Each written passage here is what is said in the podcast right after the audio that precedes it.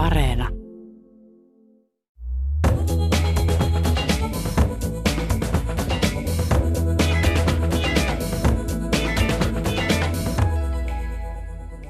Filosofi, ekonomisti ja kulttuurituottaja ja Suomen taiteilijaseuran toiminnanjohtaja menivät yhdessä bar, ei kun studioon, vaan mistä he siellä puhuivat.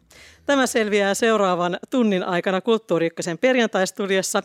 Minä olen Pauliina Krym ja kanssani ovat tuttuun perjantaiseen tapaan ajankohtaisista puheenaiheista keskustelemassa filosofi Tuomas Nevalinna, Annu Kemppainen, joka on siis Suomen taiteilijaseuran väliaikainen toiminnanjohtaja, ja ekonomisti Heikki Pursiainen. Lämpimästi tervetuloa. Kiitos. Kiitos. Kiitos yritin tässä leipoa tällaista, tällaista tuota, pappia, joku muu menivät baariin vitsiä tähän alkuun, mutta siitä ei ihan kauheasti naurattanut. Ei se haittaa, hion taitoja. Yleisö, yleisö hiittää kotona aivan kontrolloimattomasti se, tällä se hetkellä. Johtuu, se johtuu lähinnä siitä, että sä et kertonut sitä vitsiä loppuun. no mutta tämähän selviää nyt tässä seuraavan tunnin aikana, eli mistä te keskenänne puhuvat. Otetaan käsittelyyn ensimmäinen aihe ja se liittyy itänaapurimme suureen johtajaan Vladimir Putiniin. Ja kun spekulaatiot nyt kasvavat Venäjän romahduksesta, tapahtuu se nyt sitten milloin tapahtuu, niin on ehkä aika miettiä sitä, että minkälaisena Putin sitten kirjataan historiaan. Tämän aamun uutisissa kerrottiin, että EUn komission puheenjohtaja Ursula von der Leyen vaati Putinin asettamista sotasyylliseksi ja aivan vastikään uutisoitiin myös, että Venäjältä takaisin vallatusta Itsumista on löytynyt joukkohauta, jossa on paikallisen tutkintaviranomaisen mukaan 440 ihmisen ruumiit. Lukuisia kirjoituskeskuksia on löytynyt Harkovan alueelta. Näitä sotarikoksia on useampikin jo tässä helmikuun jälkeen todettu. Ja annetaan mekin seuraavaksi tuomiomme. Perinteisesti kai me olemme välttäneet sitä, että vertaamme ketään Adolf Hitleriin, mutta haluaisin kuitenkin tänään kanssanne yrittää sijoittaa Putinin niin sanotulle pahuuden asteikolle tai ainakin arvioida, että minkälainen hänen henkilöbrändiinsä tulee olemaan tämän sodan jälkeen. Onko hän kuin Hitler, Stalin, Tsingiskaani, Mussolini vai mikä? Tuomas Nevallina hymyilee tässä niin, että on pakko antaa vastausvuoro hänelle ensimmäisenä. Niin, että mihin kohtaa pakkaa tämä Putin-kortti tulee mm. aikanaan sijoittumaan. Ää, yksi mielenkiintoinen kysymys, ää, vähän tällainen toisen asteen kysymys itselleni tyypilliseen tapaan on se, että miksi vain pahat johtajat aiheuttavat vertailun tarvetta?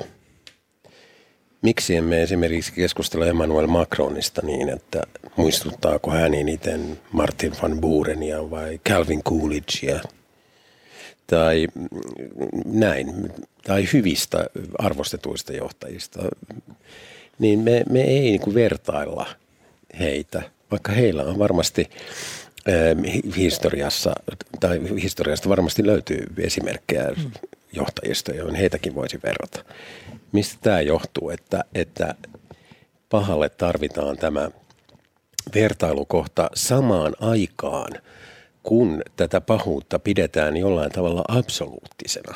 Jos me ajatellaan Hitleriä, joka on eräänlainen absoluuttisen pahuuden kuva tai symboli sodan jälkeisessä Euroopassa ja täyttänyt sitä funktiota monta vuosikymmentä, eikö absoluuttinen pahuus joka nyt vain tarkoittaa sitä, että siitä henkilöstä ei tavallaan tai hänen hallinnostaan ei löydetä mitään hyviä puolia tai mitään niin kuin historiallisesti varjeltavaa niin sehän on sellainen asia, että taas ei voi verrata mitään. Vertaaminen on aina komparaatiota tai suhteellistamista. Tällaisia siis yle, yleisiä kysymyksiä mulle tulee, tulee tästä mieleen. Se oli kaappaus, Tuomas Nevalli. Ai, tämä on kaappaus. On, öö, mutta okay. ei mä se voin, haittaa. Mä, mä voin, mutta mutta mä voiko ylipäätään tällaista, niin kuin, me voidaan puhua vielä myöhemmin siitä, että Joo. mitä pahuus on. Mutta, mutta jos hänet pitäisi nyt johonkin niin kuin laittaa, niin, niin tuota, osaatko jotenkin No mä olin, mä olin a, joo, no, joo, siis ja näissähän on aina siis vain kaksi vaihtoehtoa, se on joko Hitler tai Stalin, niin? Koska siis ää, sitten kun mennään Chingiskaaniin tai muihin, niin, niin sitten mennään jo niin epämääräisiin mielikuviin, että ne ovat jopa epämääräisempiä kuin meidän mielikuvamme Hitleristä ja Stalinista. Maako päässä soida Ja mä olin aluksi sitä mieltä, että Hitler olin aluksi sitä mieltä, että näistä kahdesta tämä vertautuu enemmän Hitleriin, koska tämä on tällainen niin kuin, äh, tavallaan aggressiivinen hyökkäyssota, jolla, jolla riskeerataan maailmansotatyyppinen tyyppinen tilanne. Ja pidin sitä Stalin vertausta siinä mielessä näennäisenä, että, että, että Putin arvostaa tai nostaa Stalinia jalustalle vain nationalistisista syistä Venäjän historiaan liittyvästä niin kuin suurmiessyistä, eikä, eikä mitenkään niin kuin, siksi, että hän olisi Stalinin jotenkin aateperinnön kuin jatkaja. Mutta toisaalta Stalinin ja Neuvostoliiton niin kuin vä- väkivalta ja, ja, ja, ja sodat oli aina hyvin defensiivisiä luonteeltaan. Siis Stalin oli paranoidi, joka oli sitä mieltä, että, että taisteli vain Neuvostoliiton olemassaolon puolesta tavallaan hinnalla millä hyvänsä, niin kuin nähtiin. Ja tässä mielessä ehkä Putin todella rinnastuu myös Staliniin. Annu Kemppainen. Oh, no tota, mä jotenkin ymmärrän sen, musta se on niin kuin inhimillistä, että silloin kun joku on paha, niin sille haetaan vertailukohtia historiasta. Mä ajattelen, että se on sille inhimillistä, että niitä asioita on tosi hankala jotenkin, niitä mittasuhteita ja seurauksia käsittää siinä hetkessä, kun ne on niin hirveitä ne asiat. Niin siinä mielessä mä ajattelen, että se on myös hyödyllistä katsoa taaksepäin ja, ja koittaa verrata ja saada silleen niin kuin jonkunnäköistä kokonaiskuvaa, kun se on hankalaa. Öö, mä, mä en tota, en osaa oikeastaan tämän enempää sanoa kuin, että, että varmasti niin kuin tulemme muistamaan hänet niin kuin monista hirveyksistä ja asteikolla kyllä löytyy Putinillekin paikka. Että tota, onko tämä tämmöinen ykkösestä kymppiä, että sitten sit, et mihin laitetaan, että olisiko se sitten vaikka se kasi tai ysi. Heikki Pursi. Niin, kyllä mä itse hyvin, hyvin varovainen olisin tässä vertailussa, että, että tietysti tällä hetkellä niin jossain mielessä Putinin saama tuho on mittakaava joltain niin kuin kertaluokkaa pienempi kuin näiden mainittujen johtavien diktaattoreiden, mutta se tietysti ei vähennä yhtään Putinin lukuisten uhrien, uhrien kärsimyksiä.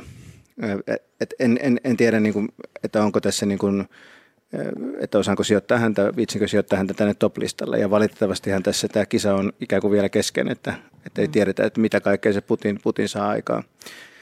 Se, ähm, ehkä mietin, muuten se tuli mieleen tuosta Tuomaksen jutusta, että, että Yhdysvalloissahan kyllä niin on ihan tämmöinen varsinainen niin cottage industry, missä näitä presidenttejä laitetaan järje, järjestyksiä. Että siellä, siellä kyllä niin kuin, ihan vakavasti otettavat historioitsijat niin tuottaa tämmöisiä niin kuin järjestyslistoja, missä nämä muuten sun mainitsemat presidentit ei suinkaan komeile missään siellä niin kuin kärki, kärkikahinoissa. Että kyllä, kyllä niin kuin, kyllähän niitä hyviä, hyviksiäkin laitetaan järjestyksiä. Mutta ehkä sellaisen jutun ottaisin tuohon niin kuin, näkökulman, että, että useinhan se, miten me muistetaan, niin, niin riippuu hyvin paljon siitä, että, että oliko niin kuin näiden – diktaattorien tai äh, päälliköiden niin, niin toiminta äh, menestyksekästä vai ei. Että, että me muistetaan hyvin eri, tässäkään listalla ei ollut mitään Julius Caesari tai Aleksanteri Suurta tai mitään, mitään tällaista, koska he, heidän vallotusretkensä onnistui toisin kuin Hitlerin, Hitlerin vallotusretki. Ja, ja samasta syystä Chingis Khaninkin niin kuin jotenkin nimi, nimihän on vähän siihen hänen, hänen niin kuin jättämänsä perintö on vähän komplisoidumpi, että toki pääkalloja kasattiin sinne, sinne tota, tasangoille, mutta, mutta hän kuitenkin perusti myös tällaisen tota, melko pitkään kestäneen valtion ja Pax Mongolika ja niin kuin Silkkitie ja niin poispäin, niin jollain tavalla niin kuin oli hänen, hänen, hänen ansiotaan. Että mun mielestä niin kuin pahimmat pahikset on aina, aina epäonnistuneita pahiksia.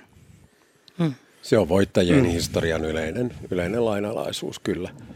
Ehkä tässä tietysti myös Putinia jotenkin, mitä nyt sanoisin, hi, himmentää, jos nyt tätä verbiä voitaisiin käyttää, vähän se, että hänen niin kuin projektinsa alun, alun pitäen on niin, kuin niin paljon tyhjempi ja epämielenkiintoisempi kuin, jos mä ajattelen, että sekä Hitler että Stalin, jolla kuitenkin oli no Hitlerin äh, avoin rasismi ja siihen liittyneet erilaiset äh, niin kuin ideologiset tilkkeet oli tietysti vähän sellainen ristiriitainen kudelma, mutta se oli kuitenkin niin kuin tavallaan aika, aika iso, iso niin kuin maailmanvalloitusprojekti ja, ja Stalinilla oli uuden ihmisen luominen ja, ja maailmanvallankumouksen luominen, niin Putinin niin kuin tavoitteet ei ole ollenkaan niin kuin tällä samalla.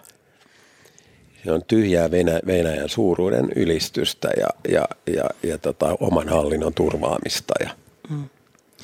Tässähän sä annat kyllä Stalinille aika paljon pisteitä, että, että kyllähän hänet voi myöskin nähdä tämmöisen yhtä lailla tylsän venäläisen sovinismin yhtenä niin kuin, muotona, että en mä tiedä kuinka suuri ideologi 50-luvun Stalin sitten enää, enää mahtoikaan olla. Ei, mutta sanotaan mm. se neuvostovallankumous, että hän oli puolustavinaan, niin siihen liittyy jotain tällaisia hankkeita kuitenkin. Matthew White on Atrocitology-kirjassaan 11 vuotta sitten niin koonnut tämmöisen hilpeän listan, jossa hän on sitten kerännyt näitä, näitä uurilukuja. Uh, jo mainittu Adolf Hitler 42 miljoonaa, Uh, Khanilla arvioitu 40 miljoonaa Aasiassa. Tässä tosiaan ehkä sitten pitää miettiä, miten se on laskettu. No, Timur Lenk 17 miljoonaa Aasiassa. Napoleon 4 miljoonaa. Tämä oli minulle ehkä semmoinen niin yllätys, etten osannut ajatella, että ollaan päästy tämmöisiin sfääreihin. Kaikkinensa käsittääkseni Napoleonia kai kuitenkin ihaillaan, tai siis ihaillaan jonkun verran vielä. Ranskassa uskoisin, että äh, hänellä on siellä vielä se ihailijoita. Aurinkokuningas Ludwig, jos samasta maasta puhutaan, niin puolitoista miljoonaa. Äh, Gaius Julius Caesar noin kaksi miljoonaa, näin on väitetty sodissa, kuulostaa tosi hurjalta määrältä. Aleksanteri Suuri 450 000 Lähi-idässä. Ja, ja tuota, sitten yksi valtioista mainittu Stalin 40 miljoonaa, asia mitä minulle ei koulussa juurikaan opetettu aikanaan. Ja sitten Mao 10 40 tai 100 miljoonaa näiden nälänhätien kautta Kiinassa – ja sitten Belgian kuningas Leopold Kongossa kuuluisa muun muassa näistä käsien irtihakkaamisista niin 10 miljoonaa. Onhan nämä niin kuin isoja, isoja lukuja. Tämä Putin nyt minulla nousi aiheeksi sen takia, että, että no varmaan itsestään selvästi niin suurin osa meistä tässä pöydässä pitää pahana tekona sitä, että hän aloitti hyökkäyssodan Ukrainaan, mutta onhan nyt jo ennen helmikuuta 2022 sattunut tapahtunut kaikenlaista. Putinin ollessa valtaistuimella. Näitä tekoja on dokumentoitu laajasti tietokirjoissa, näitä on ilmestynyt myös suomeksi. Anna Poliskovskajan murhan vuodelta 2006 muistavat varmaan monet suomalaiset. Ähm, myös sitten turvallisuuspalvelu FSBn Everstin luutnanttina toiminut Aleksander Litvinenko, joka paljasti silloin tämän, tämän Putinin äh, kerrostalojen räjäyttämisen Moskovassa, jotta saatiin tämä Tsetseeni Tsetseenien tuota, tappaminen käyntiin, niin, niin se, hänet tapettiin myös vuonna 2006.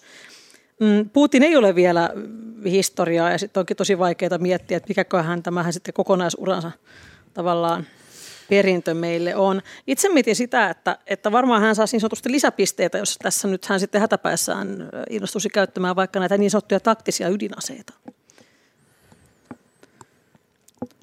Epäilemättä toivotaan, että ei, hän, hän, hän ei näitä lisäpisteitä hanki. Pelkäättekö sitä, että, että me nähtäisiin Euroopassa ydinaseiskuja? Siis, mun mielestä olisi irrationaalista olla sitä lainkaan pelkäämättä.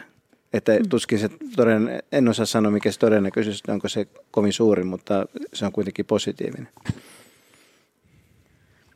Tämä taktinen ydinasehan on siinä mielessä hauska sanapari, että se antaa ymmärtää, että se on joku semmoinen siistiä helposti rajattu, vähän niin kuin vaaraton ase, joka sitten vaan tussahtaa lempeästi sinne jonnekin venäläisten joukkojen keskelle, eikä juurikaan aiheuta laajempaa tuhoa, mutta näähän on kuitenkin aika, aika isoja ja vaikuttavia, vaikuttavia aseita. Jotenkin niistä vaan puhutaan sillä tavalla pienentäen. Ja se on mun mielestä ehkä uutisissa yksi semmoinen semmoinen haaste, että ymmärretäänkö me, että kuinka monta kilotonnia niissä on ja mikä niiden todellinen vaikutus sitten niin ehkä se pelottavinta on tietenkin se mahdollinen tällainen ketjureaktio, minkä se taktisenkin ydinaseen käyttäminen voi aiheuttaa. Ei pelkästään tietenkään se räjähdys, joka sinänsä sekin on kammottava. Se, mikä nyt eniten mua tässä kohtaa huolestuttaa, me mennään näihin tuota sähkösäästöasioihin vielä myöhemmin varmaan tässä lähetyksessä. Näin olen, olen ymmärtänyt, että Heikki Pursiainen haluaa puhua säästötalkoista äh, lähetyksen päätteeksi, mutta itse mietin sitä, että kauan, käykö tässä niin, että, että suomalaisetkin niin alkavat väsyä siihen, että, että tuota viivan alle jää vähemmän, kun, kun energian hinta nousee ja ruoan hinta nousee ja että onko niin, että Slava Ukraini ei siinä kohtaa enää kaijukkaan, kun, kun mietitään, että onko rahaa ostaa lapsille joululahjoja tai ruokaa joulupöytää? Annu Kemppainen katsoo vakavana. Öö, siis niin kuin, onhan noi totta kai ihan hirveitä ja isoja asioita, mutta en mä ajattele, että se nyt niin kuin tässä kohtaa ainakaan olisi näkyvillä, että ihmiset sitä varten vaikka niin kuin kokisi vähemmän solidaarisuutta ukrainalaisia kohtaan. Että kyllä niin kuin, se kiukku, kiukku tota Putinin ja Venäjän toimii kohtaa ehkä siinä sitten kasvaa entisestään. Mutta kyllähän meiltä on käyty rajan takana tankkaamassa sitä halpaa venäläistä bensaa tässä oh, tämän jaa, sodan aikana okay. edelleen. Että se on perustunut nimenomaan sillä, että kun se on niin halpaa ja, ja Suomen valtio ottaa kiis, tuota, riistohintoja tästä. No joo, mutta kyllä mä sitten taas esimerkiksi viimeksi, kun tota, ajelin tuonne Raumalle, niin siinä matkalla on tota, on huoltoasema, joka on, on tota, ketju, joka on venäläisomistuksessa, niin siellä oli kyllä lappu luukulla, koska siellä ei enää ihmiset käy. Et kyllä mä ajattelen, että niin kuin suomalaiset on poikkeuksellisen paljon nyt ottaneet kantaa ja muuttaneet kulutustottumuksiaan tämän sodan vuoksi. Eikö se anna sille pihistelylle juuri mielen? Tämä, että se liittyy johonkin kamppailuun. Mm. Minulla on se siinä mielessä vain lisää motiivia. Olisi niin kuin, kyllä liian rohkea lähteä arvailemaan, mitä tapahtuu, mutta kyllähän se on tosiasia, että jos tulee talvi, ja kaikki menee tosi huonosti, niin kyllähän tämä usko on koetuksella varmasti täällä Suomessakin. No, viime päivinä olemme saaneet niin kuin, rohkaisevia uutisia Ukrainasta ja toivotan, että niitä saadaan myös sisään. Kiitos tästä ja mennään eteenpäin seuraavaan aiheeseen. Käynnissä on Kulttuuriikkasen perjantaistudio. Minä olen Pauliina Krym ja kanssani studiossa ovat Suomen taiteilijaseuran toiminnanjohtaja Annu Kemppainen, ekonomisti Heikki Pursiainen ja filosofi Tuomas Nevanlinna. Britit jättävät parhaillaan jäähyväisiä kuningatar Elisabeth toiselle, Britanniaa pisimpään hallinneelle kuninkaalliselle, joka istui valtaistumella peräti 70 vuotta ja hän nukkui pois viime viikon torstaina. Tuomas Devallinna, sinun aiheesi liittyy kruunupäihin tai ainakin monarkiaan. Anna palaa. Joo, tämä kuningattaren edesmeno on, on kirvoittanut paljon keskustelua siitä monarkian kohtalosta, toisaalta ennustelua siitä, että kuinka kauan tämä, tämä instituutio säilyy Britanniassa ja muualla, ja toisaalta normatiivista keskustelua siitä, että pitäisikö tästä päästä eroon – ja mitä mieltä poliittisesti yli summaan ollaan monarkiasta. No yksi sellainen tyypillinen kanta, jonka minäkin sinänsä jaan, on se, että monarkia on ollaan niin kuin hengeltään epätasa-arvoinen, feodaalinen jäänne, kolonialistinen apartheid, ei, jos ajatellaan Britannian monarkiaa, rapauttavat monarkian julkisuuskuvaa siellä, se on luokkayhteiskunnan symboli ja yksi kammottavimmista kukkasista, näin moni sanoo. Ja sinänsä mä, mä, oon, mä tästä aivan, aivan samalla kannalla, että se, se niin kuin monarkia ei tavallaan hengeltään sovi sellaisiin demokraattisiin yhteiskuntiin, joiden lähtökohtana on ihmisten yhdenvertaisuus. Mä pikkusen kuitenkin niin kuin nostan esiin muutaman näkökohdan, jonka takia tämä asia ei musta näin yksinkertainen. Yksi on se, että presidentti, joka meillä tasavallassa on, on, on itse asiassa eräänlainen monarkki. Hänellä on armahdusoikeus, hänellä on armeijan ylipäällikkyys, hän siitä, siinä töi päätöksiä, hän on arvojohtaja ja nämä on täsmälleen ne monarkin tehtävät. Toki voidaan sanoa, että presidentti sentään valitaan vaaleilla, näin on. Mutta myös fasistijohtajat valitaan vaaleilla, jos ne valitaan.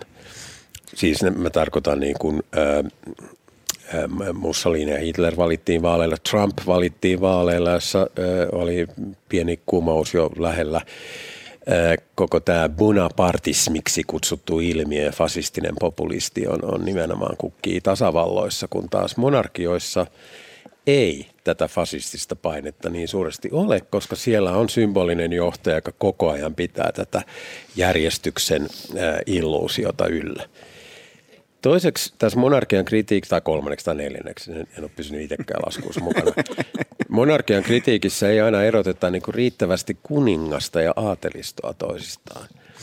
Että just se aatelisto on se ongelma. Se on se etuoikeutettu eliitti, mm. joka tulee siihen kansan ja monarkin väliin. Ja, ja, ja, ja kun, kun kuningas ja aatelisto ovat aina keskiajalla kinasivat vallastaan ja arvovallastaan ja valtaoikeuksista, niin nimenomaan kuningas tai kuningatar, monarkki oli tässä kansan puolella aatelistoa vastaan ikään kuin. Ja, ja, ja siitä syntyy myös moderni valtio ja yksilökansalaisten niin kuin idea tästä aateliston vastaisesta kritiikistä. Ja, ja sinä haluat kysyä nyt Annulta ja Heikiltä mitä? En minä halua kysyä mitään. no niin, just, tämän. Mitä tähän enää lisäisi? No, joo, no mä mietin sitä, että kumpikohan näistä, hall- siis oikeasti mun nahkahousut natisee, kun tämä tuoli on tämmöinen natiseva. Joo, mä yritän olla liikkumatta niin paljon. Äh, siltä varataan, että tämä kuulostaa siellä radion kuuntelijan päässä jotenkin erilaiselta. Kumpi mä... hallitusmuodoissa tekeekään sitten kansalaisesta onnellisemman? No, Mitä sanoo ekonomisti en, Kursiainen?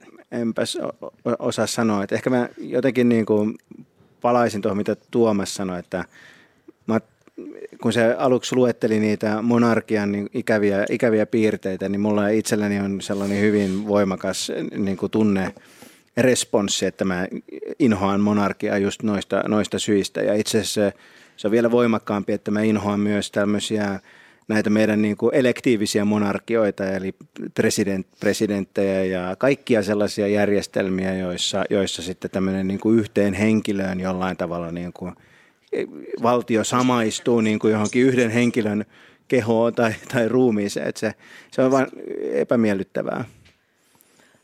Tuota, t- mitä tapahtuu?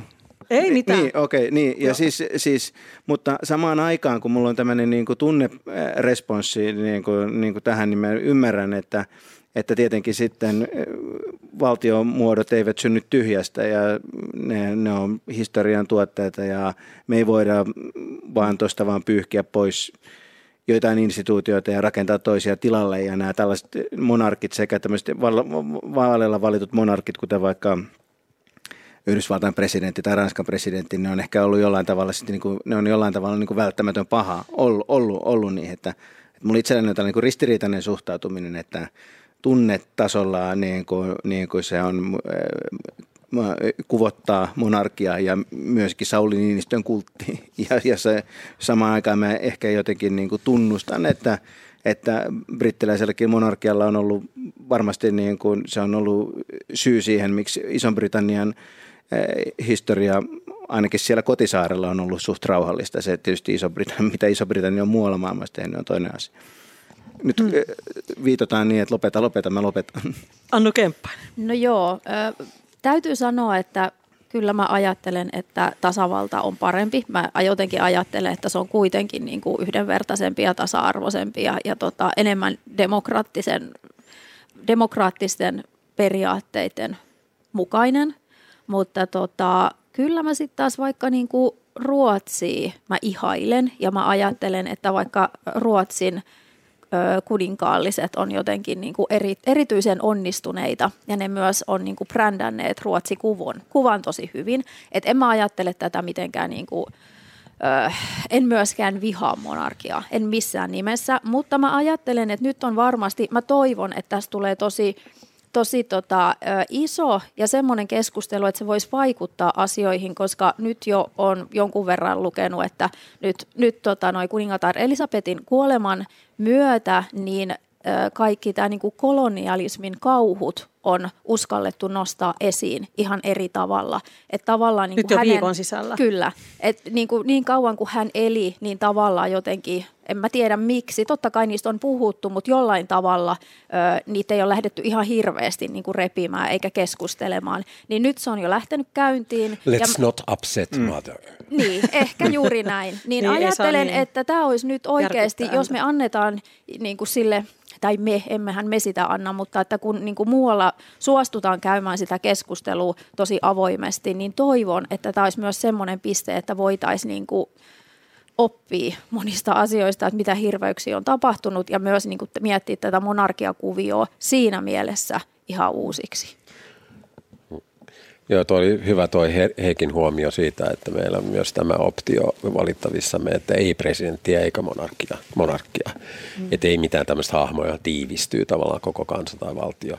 Ja sekin on hyvä ajatus, mutta se mihin se musta niinku tavallaan tiivistyy se kysymys on se, että onko armahdusoikeus ää, välttämätön vai ei. Et toisin sanoen, hoidetaanko me kaikki niin kuin olemassa olevan – ikään kuin kiinni olevan lain, niin kuin black boxissa olevan oikeuskoneiston kautta, vai onko siinä aukko, jo, jossa, jossa tota, voidaan tehdä vielä semmoinen yksi ylimääräinen väliintulo, jolla itsessään ei ole sen niin kuin lakijärjestelmän sisällä mitään perustetta. Mm. Armahdustahan ei perustella ei. millään juridisilla argumentilla. onko Kyllä. tämä armahdusoikeus tavallaan se niin kuin hyvä poikkeusvallan muoto vai ei? Sehän on aika monen lotto niille, jotka ovat siellä vankilassa suorittamassa ja rangaistustaan. Onko näin Tuomas, että sä ajattelet, että se ei voi olla mikään kollektiivinen instituutio, sitten, joka armahtaa. Että se niin kuin väistämättä se armahduksen logiikka on sellainen, että sen täytyy olla yksi ihminen, joka on se armahtaja. No ainakin senhän se armologiikka on nimenomaan se, että se ei saa olla perusteltu. Et siinä mielessä se on joku semmoinen taho, jota niin kuin poliittisessa filosofiassa kutsutaan suvereeniksi. Mm. Sehän on vähän semmoinen jumalainen väliintulo, niin, eikö ole niin, järjestelmän ulkopuolelta. Kyllä, kyllä. Joo. Tutkimattomat, tutkimattomat ovat herran ja Joo. presidentin tiet, jos hän sitten armahtaa. Jotenkin mä haluaisin tässä vielä antaa vain muutaman luvun vielä liittyen näihin monarkioihin, koska mun mielestä tämä vertailu esimerkiksi meidän pääministerimme Sanna Marinin 300 euron kuukausittaisen aamupala kulu kohuun, jonka ehkä vielä muistatte, niin, niin tuota on aika moista. Um, nyt esimerkiksi kuningat, kuningas Charles III omistaa Britannian joutsenet. No, tämä on niin semmoinen, että heillä on nämä kuninkaalliset joutsenet.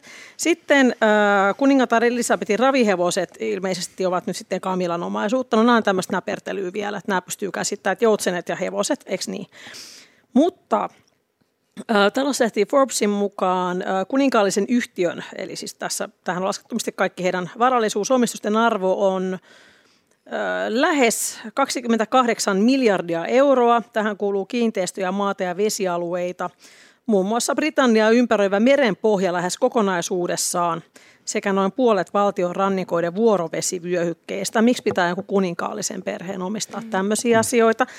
Ja sitten palatsien arvohan on pöyristyttävä, joskin niiden ylläpitohan vie hirvittävät määrät rahaa, että en sitä sano. Tuohan ne turistejakin sitten. Mutta luin siitä, että nyt kun kuningatar on kuollut, niin Charles ja Camilla muuttavat sitten kuningattaren korttereihin sieltä vanhoista asuinpaikoistaan, enkä edes muista, mitkä ne olivat. Tämän seurauksena Charlesin ja Camillan henkilökunnasta irtisanotaan noin sata henkilöä, vähän päälle sata henkilöä, jotka ovat siis olleet palvelemassa tätä eläkeparisku, eläkeläispariskuntaa, sata ihmistä. Ja, ja tämä on niin kuin joku semmoinen, että mä en voi käsittää tätä. Mä, mun, mun on aivan niin kuin, että mun, mun, mun niin kuin aivot ihan nitkahti, siellä on tiedottajia. Sitten on varmaan just näitä hevosen sukijoita ja, ja auton kiilottajia ja, ja siivoojia ja kaiken näköisiä niin kuin asioiden hoitajia. Niin onhan tämä nyt ihan niin kuin, jotenkin mun mielestä holtitonta. On toki... Eikö olisi voinut myydä muutaman joutsenen ja pitää no, sitten nämä Kyllä, nehän on ilmeisesti ihan hyvää ravi, ravintoa. Niin, Mutta mä, Saisiko niitä, niistä myös muutaman tyynyn? Niin, siis mä itse luulen, että sellaiseen niin kuin elämäntyyliin, mitä mä, mitä mä oon niin kuin suunnitellut, niin, niin sata, sadan hengen henkilökunta niin olisi juuri, juuri riittävä.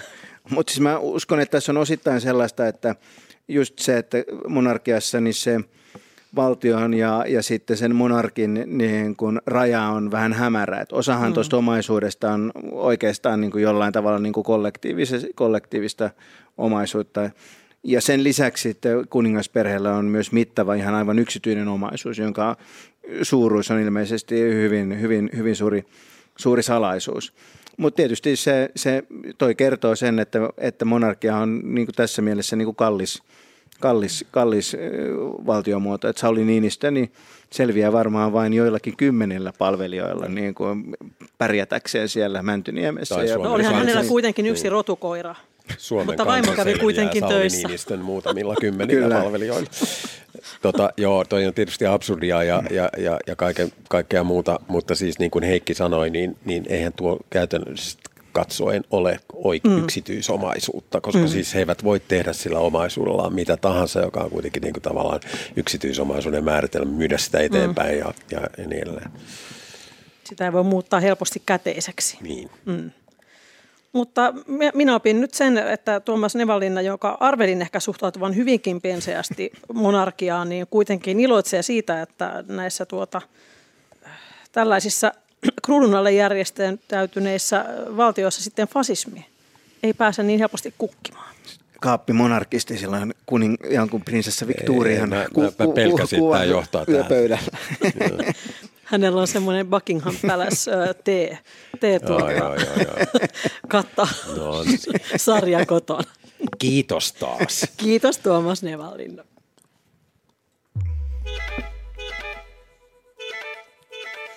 Ja seuraava äh, aiheemme tulee Annu Kemppaiselta. Mistä haluat puhua kanssamme tänään perjantai-studiossa? Haluan puhua äh, ylöskaranneista lippujen hinnoista. Viime perjantaina Hesari kirjoitti, että teattereiden ja konserttien liput on nousseet radikaalisti. Virusteatterin taiteellinen johtaja Jussi Sorjanen arvioi, että teatterista on tulossa ylemmän keskiluokan hovinäyttämö. Ja tota, tartuin tähän, koska olen itse tuskaillut saman asian kanssa. Öö, Helsingin kaupungin teatterin lasten teokset ja myös nämä musikaalit on ihan älyttömän kalliita. Olin menossa ennen korona-aikaa koko perheen kanssa katsomaan. En mä muista mikä lasten teos, olikohan se Ariel tai joku muu. Ja ne olisi maksanut about 200 euroa meidän perheeltä ne liput ja mä totesin, että tämä ihan kohtuutonta. Nyt siellä on menossa toi Prisilla Aavikon kuningatar, johon maksaa 89 euroa per henkilölippu. Totta kai taiteesta pitää maksaa ja taiteilijoille pitää maksaa, mutta silti mä koen, että tämä on kohtuutonta. Tämä suututtaa, suruttaa ja ihmetyttää mua, koska ö, esimerkiksi kaupunginteatteri on kuitenkin mun mielestä julkinen palvelu ja, ja tota, se on keskeinen sivistyksen ja demokratian ylläpitäjä. Ja mä ajattelen, että että meiltä kaikilta taidetoimijoilta pyydetään koko ajan toimia, että miten me voidaan edistää yhdenvertaisuutta ja tasa-arvoa ja esitysten taiteen saavutettavuutta, niin siksi mua harmittaa, että tämmöiset laitokset, jotka on joko kansallisia, kuten kansallisopera, kansallisvaletti ja toisaalta kaupunginteatteri, niin sitten ne onkin tällä hetkellä semmoisessa tilanteessa, että vain harvat, eli mä väitän, että kutsuvieraat ja melko varakkaat ihmiset pääsee enää katsomaan niitä esityksiä. Tasapuolisuuden ö, vuoksi niin täytyy sanoa, että varmaan kansallisteatterikin menee tähän, tähän samaan. Kyllä, joo. joo. No joo, menee, menee, joo. mutta se ei ole ehkä ihan niin kuin, se ei ole niin överi, joo. sanoisin. Ja tota, en, en tarkoita, että tämä olisi mitenkään niin kuin helppoja, että syyttäisin kaupunginteatteria, että tota, ihan, ihan Kari Arfman itsekin siitä kirjoittaa kaupunginteatterin sivuilla, että hän kokee, että kaupunginteatterinkin pitäisi olla julkinen palvelu ja suree sitä, että, että siellä niin kuin yleisörakenne on hyvin yksipuolinen ja miten saadaan sinne niin kuin nuoret ja, ja tota, tulevaisuudessa enemmän porukkaa. Niin tota, haluaisin kysyä teiltä, hyvät kanssakeskustelijat, että mikä teidän mielestä on kaupungin teattereiden tehtävä? Hyvä. Kun mä oon ollut eri paikoissa, vaikka Saksassa, missä ihmiset tulee ja menee, se on hyvin kasuaali, hyvin läheinen se suhde siihen kaupunginteatteriin. Ja siellä kaupunginteatterissa voidaan käsitellä vaikka asioita, jotka on niille kaupungille vaikka yhteisiä traumoja tai muita. Tuomas Evalina. Niin ennen kuin riennän vastaamaan tähän kysymykseen, niin kysyisin vastakysymykseen, joka on se, että miksi, mikä se ikään kuin virallinen tai mahdollisesti jopa oikea selitys sille on, että miksi nämä lipun hinnat ovat juuri nyt nousseet. Musikaalien teko on aina ollut kallista. Öö, onko se nyt joku pandemia-aikaan liittyvä yleisökato vai, vai mistä on kysymys? No siis tämä on ollut mun mielestä tämä tilanne jo ennen koronaa. Esimerkiksi just tämä lasten esitys, mihin viittasin, niin tämä oli ennen koronaa. Et siitä ei ole kyse. Uskon, että varmasti kaupunginteatterissakin menot koko ajan kasvaa ja totta kai mä oon sitä mieltä, että Suomen valtio, joka siis niin kuin kuuluu EUn viiden heikoimman kulttuurin ja taiteen rahoittajan joukkoon, niin ehdottomasti siis siinä pitäisi myös tarkastella sitä, että miksi taidetta tuetaan niin vähän. Mutta mä ajattelen, että kyse ei ole pelkästään siitä, että onko myös siitä, että miksi pitää tuottaa niin valtava määrä esityksiä, voisiko mm. esityskaaret olla pidempiä, voisiko olla eri hintaisia lippuja, mitä kaikkea. Mm. Mutta siis en tiedä, mistä kaikesta johtuu. Varmasti kulut on myös valtavat. Ja sun kysymys oli vielä, palaan siihen ensimmäiseen kysymykseen, Heikki Pursian ei päässyt vielä tähän Joo. väliin laisinkaan. Eli mikä sä, on kaupunginteatterin tehtävä? Niin. No nää, tässähän ollaan tämmöisen, tämmöisen niin kulttuurin julkisen rahoittamisen aivan peruskysymysten äärellä, mm. että, että, että vastaus tähän olisi niin kuin hyvin, hyvin pitkä. Ehkä ensiksi niin kuin toteaisin sen, että nämä niin kuin Helsingin keskustan kansalliset kulttuuriinstituutiot, niin ainahan ne on palvellut niin kuin ennen kaikkea hyvin toimeentulevaa ja hyvin koulutettua väestöä, että voi olla, että tilanne on pahentunut, mutta, mutta let's face it, että opera ei ole koskaan ollut. Mellun mäkeläisten tota, maahanmuuttajataustaisten perheiden suosiossa. Mm, mutta tässä on tapahtunut valtava nousu. Kyllä. Ja 29 euroa on kyllä niin kuin teatterilipus sellainen, että mä itsekään sitä ehkä maksaisi. Mutta, mutta, mutta eh, mun mielestä tämä on niin kuin se niin kuin syvä, syvä kysymys, että mitä, mitä varten niin kuin julkisesti rahoitettu kulttuuri on olemassa. Että onko, onko me, missä, missä määrin me halutaan panostaa tällaisiin niin kuin näyttäviin – pääkaupungin kansallisiin instituutioihin ja missä määrin sitten halutaan rahoittaa sellaista kulttuuria, joka on, on sitten siellä lähellä ihmisiä, missä ihmiset, mm. ihmiset, ihmiset, ihmiset oikeasti asuu. Että, että mun, mun nähdäkseni, niin, että jos halutaan saada enemmän ihmisiä näiden kulttuuripalveluiden piiriin, niin mikään keino, mitä, mikä kohdistuu Helsingin kaupunginteatteriin tai tai oopperaan, niin ei välttämättä kovin tehokkaasti niin lisää sitä kulttuurin saavutettavuutta niiden ihmisten joukossa, jotka hyvin harvoin vierailee esimerkiksi kantakaupungin, kantakaupungin alueella. Ja toki on muitakin kaupunkeja kuin Helsinki kyllä, tähän väliin Kyllä,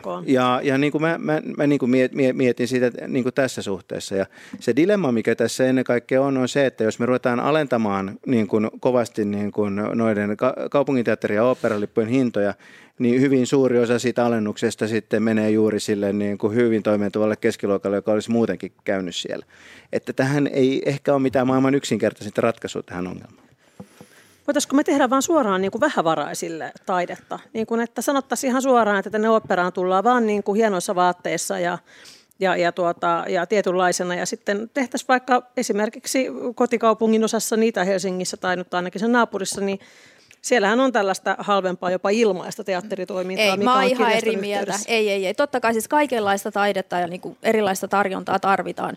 Siitä ei ole kysymys, mutta mun mielestä se, että se on ongelmallista, jos kaupungin teatteri, joka on meidän, niin kuin yh, mun mielestä meidän yhteistä yhteinen olohuone sen pitäisi olla. Mutta onko niin se, jos, voiko se olla? Voi, miksei voisi. Niinhän Ko- se voi olla muuallakin. Koska mä en näe mitään keinoa, että Itä-Helsingin niin kuin vähätuloiset perheet niin kuin jotenkin joukoittain rupesi käymään kaupunginteatterin Prisilla Aavikon kuningatar musikaalista millään keinolla. No mutta mä ajattelen esimerkiksi Prisilla, että sehän niin kuin ammentaa queer-kulttuurista, niin ö, musta se on tosi ongelmallista, että sit mä ajattelen, että ne ihmiset, kenelle se olisi tosi merkittävä teos, niin ö, ajattelen, että aika harvat heistä pääsee sitä katsomaan.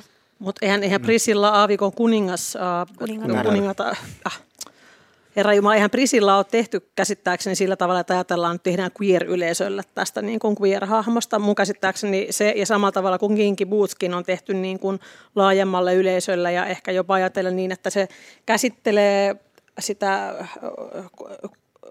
queer-kulttuuria tavalla, johon sitten tämä heteroenemmistökin pystyy tutustumaan sillä tavalla, että se aiheuttaa liikaa ahdistusta tai pelkoja tai, tai vaikeita kysymyksiä vaikkapa oman olemisen suhteen. Kyllä, kyllä, mutta se ammentaa sieltä kulttuurista, mm. niin musta on niin kuin eettisesti arveluttavaa. Että... Niin, että tämä on niin kulttuuriappropriaatiotako sitten? No, mä, an, mä en lä- nyt mä en lähde tähän, mutta kyllä, Tuomas haluaa sanoa jotain. Niin, siis tämä kysymys tästä, niin kuin, että onko kaupunginteatteri saatavissa yleisöä, että tämä myyttinen itä-helsinkiläinen, että lähteekö.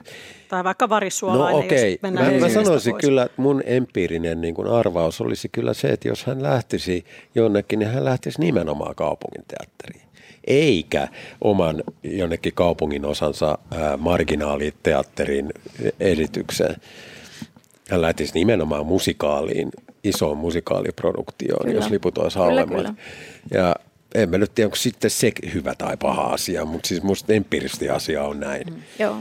Musikaalithan on ihan todella kalliita monesta kesyystä, ja etenkin jos ne ostetaan sitten ulkomailta, niin kuin usein ostetaan. Meillä on nähty näitä ulko- Mä ulkomailta Pikkusen niin kuin tota opponoin, että se on niin kuin se, sellainen mennä hienoon kulttuurilaitokseen, niin kuin ihminen, jonka kielitaito ei välttämättä ole kovin hyvä, joka – jonka niin kuin, joka, on, joka on, kärsii ylisukupolvisesta köyhyydestä ja muuta, niin se kynnys niin kuin astua tuollaiseen niin hienoon kulttuurilaitokseen katsomaan musikaalia, niin mä uskon, että se on niin kuin aika aika suuri. Et tota, en, en nyt missään nimessä halua sanoa, että se, sinne ei kuka, kukaan menisi, mutta mä vaan, niin kuin, että siitä tulisi sellainen niin kuin rutiininomainen osa ihmisten elämää, niin mä niin kuin olisin siitä hyvin yllättynyt, että jos halutaan saada kulttuurin saata, lisätä kulttuurin saatavuutta, niin ehkä me tarkoitan sitä, että jos pannaan euro lisää kulttuurin saatavuuteen, niin missä sillä eurolla saa eniten – hyvää aikaan, niin en usko, että kun, äh, niin kun se, sitä saa kaupunginteatterin lippuja alentamalla. No mä, tunni, okay, mä tunnistan mm. ton, mistä Tuomas puhuu, koska kaupunginteatterit on olleet perinteisesti monessa, varsinkin pienemmillä paikkakunnilla, se, että mihin lähdetään vaikka, että kun yri, niin kun firma menee, että nyt lähdetään virkistäytymään, niin mennään bussilla yhdessä kaupunginteatterin. Ja se on mm. ollut nimenomaan se matalan kynnyksen paikka. Mm. Se on eri kuin, että mennään katsomaan jonkun niin kuin vapaan ryhmän kokeilevaa teosta, ihan absoluut. Mutta että siksi mä ajattelen myös, että tässä on tapahtunut jotain erikoista, että Helsingin kaupunginteatterista on tullut, että se ei ole oikeastaan saavutettava enää juuri kenellekään. Kyllä, mutta mä kyllä erottaisin niin kuin ainakin vanhana kouvolalaisena, niin, niin Kouvolan kaupunginteatteri ja Helsingin kaupunginteatteri on hyvin eri erilainen Kyllä, ja mä puhun nyt just Helsingistä, että, että mitä niin. täällä on tapahtunut. Eli, ja tämä niin. on musta tosi harmittavaa ja soisin, että tästä käytäisiin keskustelua. Eli ehkäpä Helsingin kaupunginteatterin tulisi olla enemmän kuin Kouvolan kaupunginteatteri. En mä sitäkään nyt menisi sanomaan.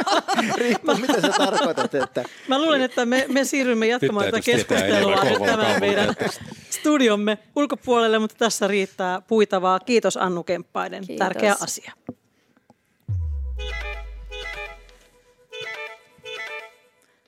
Olemme puhuneet pahuudesta, vallasta, rahasta ja, ja mammonasta tai rahasta jossain muotoa. Me jatkamme. Heikki Pursiainen, meidän, meidän tiimimme ekonomisti. Niin mulla on tämmöinen arkinen, arkinen aihe täällä. Tota, mä en ole näiden syvien kysymysten äärellä, kuten nämä tota, edistyneemmät kollegat, vaan ähm, äh, haluaisin keskustella tästä pulaajan ilmapiiristä, joka, joka, joka vallitsee Suomessa. Että, että nythän joka lehdessä niin on, on erilaisia säästövinkkejä aivan kuin sodan jälkeisenä aikana. Eli näin säästät ruokamenoissa, näin säästät milloin, milloin, milloin missäkin. Ja, ja niitä vinkkejä jakaa Martat, niitä jakaa energia-alan asiantuntijat, niitä jakaa sosiologian professorit, ei aivan, aivan ketkä tahansa. Ja minä itse olen aistivina näissä vinkeissä sitä, että niissä ei ole kysymys pelkästään sellaisesta ää, mitä mä sanoisin, oikeasti käytännöllisistä säästövinkeistä, vaan niissä on tämmöinen jonkinlainen niin kuin moralistinen ulottuvuus, että ne, on täm, ne heijastaa tämmöistä tietynlaista niin kuin pulaajan, pulaajan ilmapiiriä ja, ja sen vuoksi osa niistä vinkkeistä niin on, on vähän, vähän jotenkin hassuja. Anna esimerkki hassusta.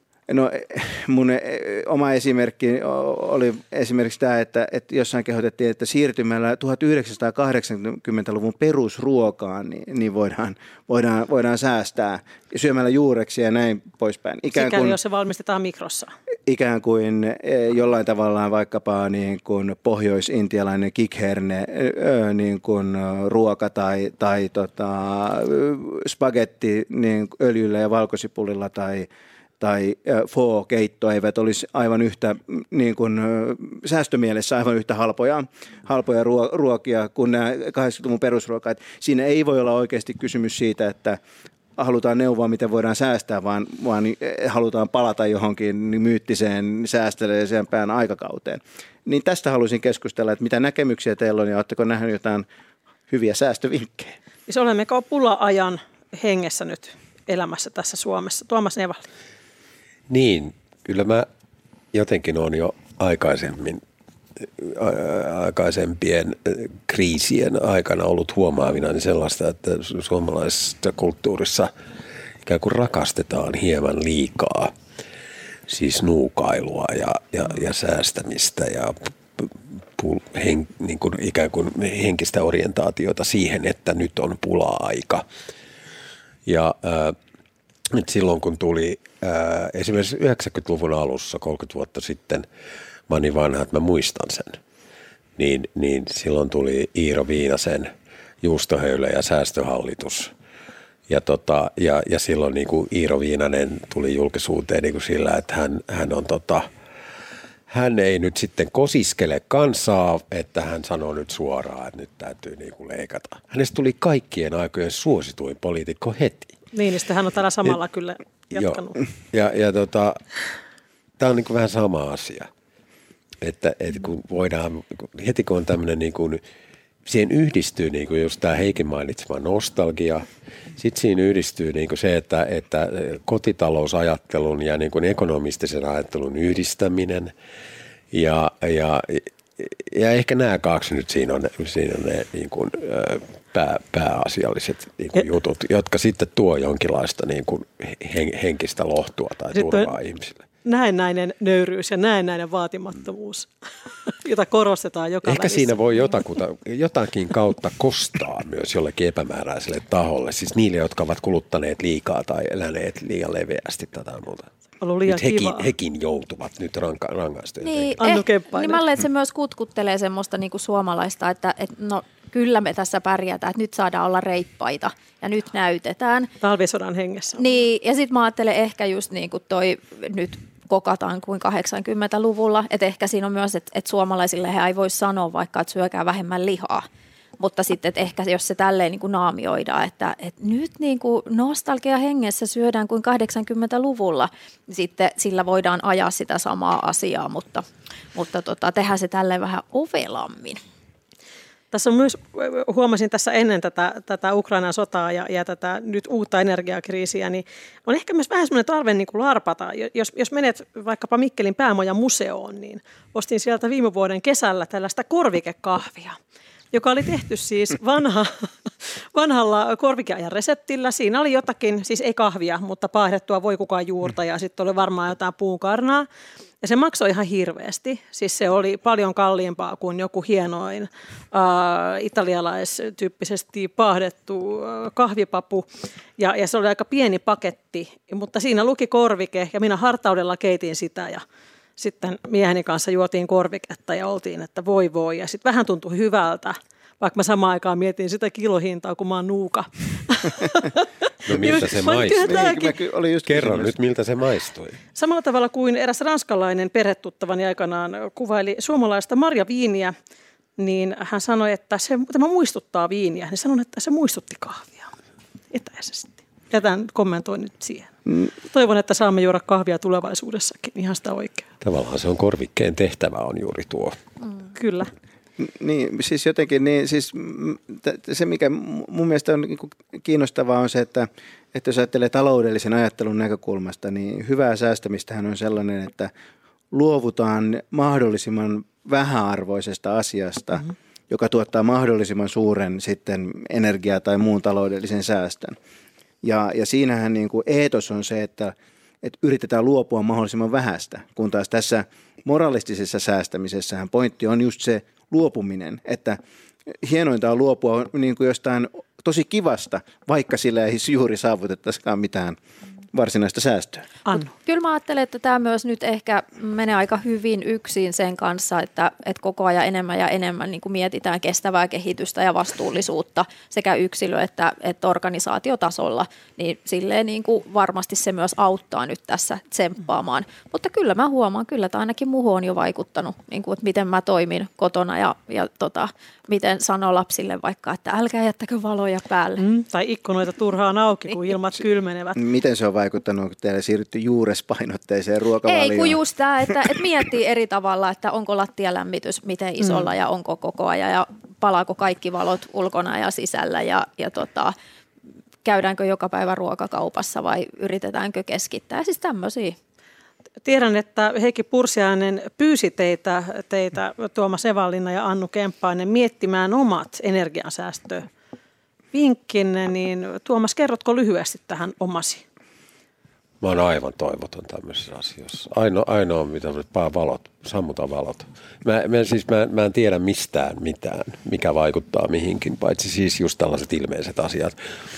Ää, lyhyesti kommentoimaan sitä, että ää, nimenomaan tämä tulee jotenkin niin kuin lasten kautta, että siis tavallaan niin kuin kasvattajana sitä helposti niin kuin huomauttelee ja, mm. ja nuoremmille perheenjäsenille, että, että tota, nyt olisi ehkä syytä olla siellä suihkussa vähän vähemmän aikaa ja näin.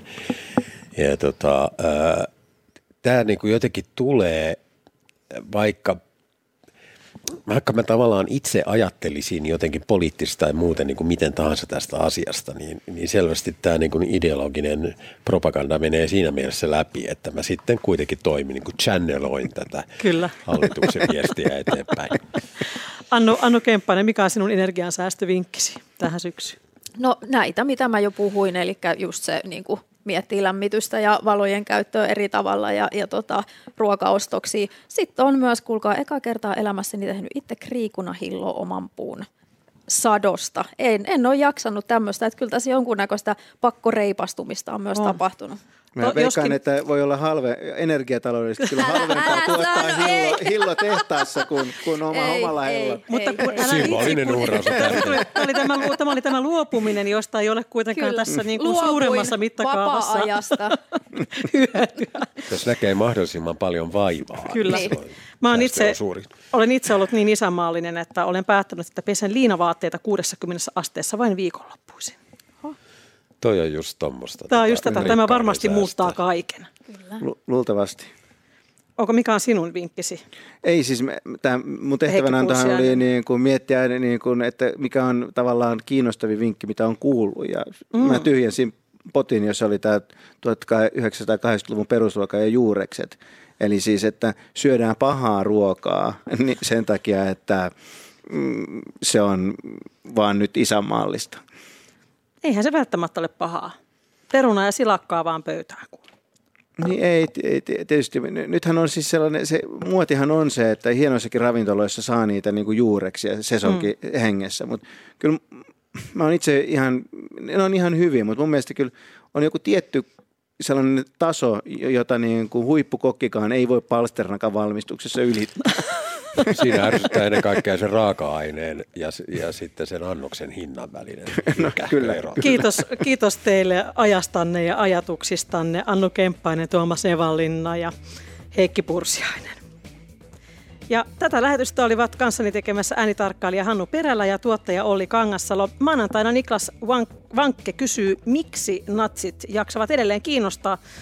Uutuuskirjoja natseista pukkaa tasaisin väliajoin ja natsit näkyvät miltei päivittäin TV-kanavilla ja striimauspalveluissa. Löydät viikon kulttuuriykköset ja koko lähetysarkistomme Yle Areenasta. Oikein hyvää viikonloppua.